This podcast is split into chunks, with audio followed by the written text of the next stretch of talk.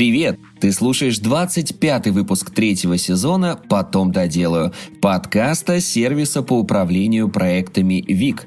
Меня зовут Илья Вахмистров. Здесь я рассказываю о том, как укладываться в дедлайны, работать в команде и быть лучше. В этом выпуске мы поговорим про синдром самозванца и разберем, а при чем тут канбан и планирование, а также поделюсь простым упражнением, которое поможет тебе справиться с обесцениванием. Что такое синдром самозванца? Синдром самозванца – это когнитивное искажение, при котором мы приписываем успехи воле случая, говоря что-то вроде «мне просто повезло», а вот неудачи полностью возлагаем на свои плечи и берем за них ответственность. Такое неравное распределение приводит к обесцениванию собственных заслуг и мешает карьере, самореализации и раскрытию потенциала – Знакомое чувство? Тогда вот работающий алгоритм, который поможет тебе избежать развития этого синдрома. Причины возникновения и как распознать синдром. Соцсети – иллюзия идеальности других. Думаю, ты, как и я, каждый день заходишь в социальные сети и листаешь ленту. Такие моменты кажется, будто все вокруг уже себя реализовали. Нашли дело жизни, побывали в самых разных красивых местах планеты, и только ты один еще ничего не сделал. В этот момент появляется легкое покалывание внутри, будто бы все вокруг лучше и успешнее тебя. Бесконечный теоретик. Я знаю недостаточно, вот еще немного поучусь, и тогда буду действовать. Наверное, каждый сталкивался с такими мыслями. Эта задача кажется такой сложной, наверное, у меня не хватит на нее знаний. Пойду поучусь еще. Хотя правда в том, что ты никогда не будешь знать все. Тут работает правило «я знаю достаточно». Теория без практики не имеет никакой ценности, а попытка закопаться в книгах – лишь возможность, которая позволяет нам не делать в моменте. Обесценивание. Обесценивание тесно связано с синдромом самозванца, так как именно эта позиция блокирует принятие своих успехов. Человеку с синдромом самозванца постоянно кажется, что он не сделал ничего такого и что его заслуги не стоят внимания. Когда мы говорим «да тут ничего особенного, я просто…» или «это не я, все как-то само так удачно сложилось», мы обесцениваем свой вклад в результат работы, даже если он был значительный. Как итог, мы получаем выгорание, апатию, нежелание что-либо делать для проекта и команды. Как ВИК поможет тебе победить самозванца внутри? Если ты уже заметил у себя подобные звоночки, то просто сказать «перестань обесценивать» – это не выход, так как нельзя просто взять и перестать делать что-то, что уже вошло в привычку. Но можно начать практиковать то, что со временем будет иметь накопительный эффект и поможет справиться с обесцениванием, а значит поможет увидеть свои заслуги, оценить свои успехи и не уповать на удачу.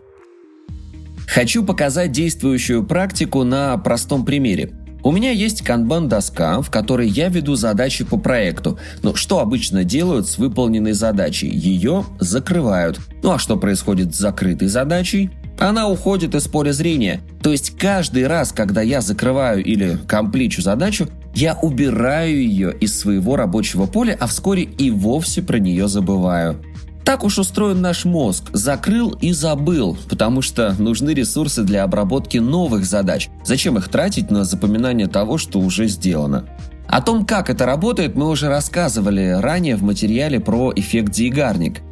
В итоге таких закрытых задач, больших и маленьких, скапливается огромное множество. Но в конце спринта, недели, месяца, я с трудом вспоминаю, что же такого значительного сделал за это время – Сижу час-другой, вспоминаю пару ярких моментов, вписываю это в отчет и сокрушаюсь, как же мало удалось сделать.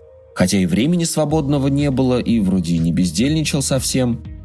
Предлагаю подойти к закрытию задач по-другому, не убирать их из рабочего поля, чтобы к концу спринта все задачи были перед глазами, что именно вы сделали и когда. Для этого создай отдельный этап в канбан-доске, отдельный столбик, и назови его «Выполнено», а при необходимости разбей на категории «Выполнено срочное», «Выполнено важное», «Выполнено срочное важное». Затем перетаскивай все задачи, которые закрыты в эти рабочие зоны, чтобы у тебя всегда перед глазами, а при необходимости и у коллег и руководства, был полный перечень того, что ты сделал и когда. Если ввести регулярную практику отслеживания сделанного, как в работе, так и в других сферах жизни, то со временем замечаешь, как внутренний критик отступает, и тебе уже не так больно смотреть на чужие фотографии или посты. Ведь и самому теперь есть о чем рассказать. Кстати, еще подобная практика очень помогла моему другу, который постоянно планировал новые проекты и активности, но не двигался с места, а все идеи так и оставались лишь разговорами. Его это очень расстраивало, но он не понимал, почему так происходит, ведь и запал есть, и людям нужен его новый проект, да и команда собралась. А потом все как-то сходит на нет до тех пор, пока у него не появится новая идея. Когда я предложил ему каждый проект заводить ВИК и группировать выполненные задачи в отдельный столбик, он отнесся к этому с долей скепсиса, но решил попробовать. И вот что случилось потом. Цитирую. Когда я каждый день открывал ВИК и смотрел на пустое место там, где должны быть завершенные задачи, я чувствовал злость на самого себя. Мне хотелось прямо сейчас взять что-то и сделать. Но задач так много, что непонятно за что хвататься – Потому я начал с самых простых. Сделать звонок, написать письмо, съездить посмотреть помещение, узнать стоимость и так далее. Каждая задачка, которую я перетаскивал в раздел «Выполненные», была для меня маленькой радостью, мне хотелось еще больше задач завершить, ну, чтобы получить больше радости и от результата на доске, и от результата в проекте. В итоге ему удалось организовать одну масштабную офлайн встречу одну онлайн-конференцию и небольшую групповую поездку в другой город всего за три месяца. Эти идеи не получалось реализовать около двух лет, так что результатом довольны все – и клиенты, и коллеги, друзья, и самое главное – он сам. Таким образом, практикуя подход сохранения и группировки закрытых задач, через некоторое время ты заметишь, как обесценивание уходит, а вместе с ним и ослабевает голос внутреннего самозванца, который постоянно твердит, что ты делаешь недостаточно. На их место приходит уверенный и спокойный внутренний голос, который говорит тебе, какой ты молодец и как много всего сделал.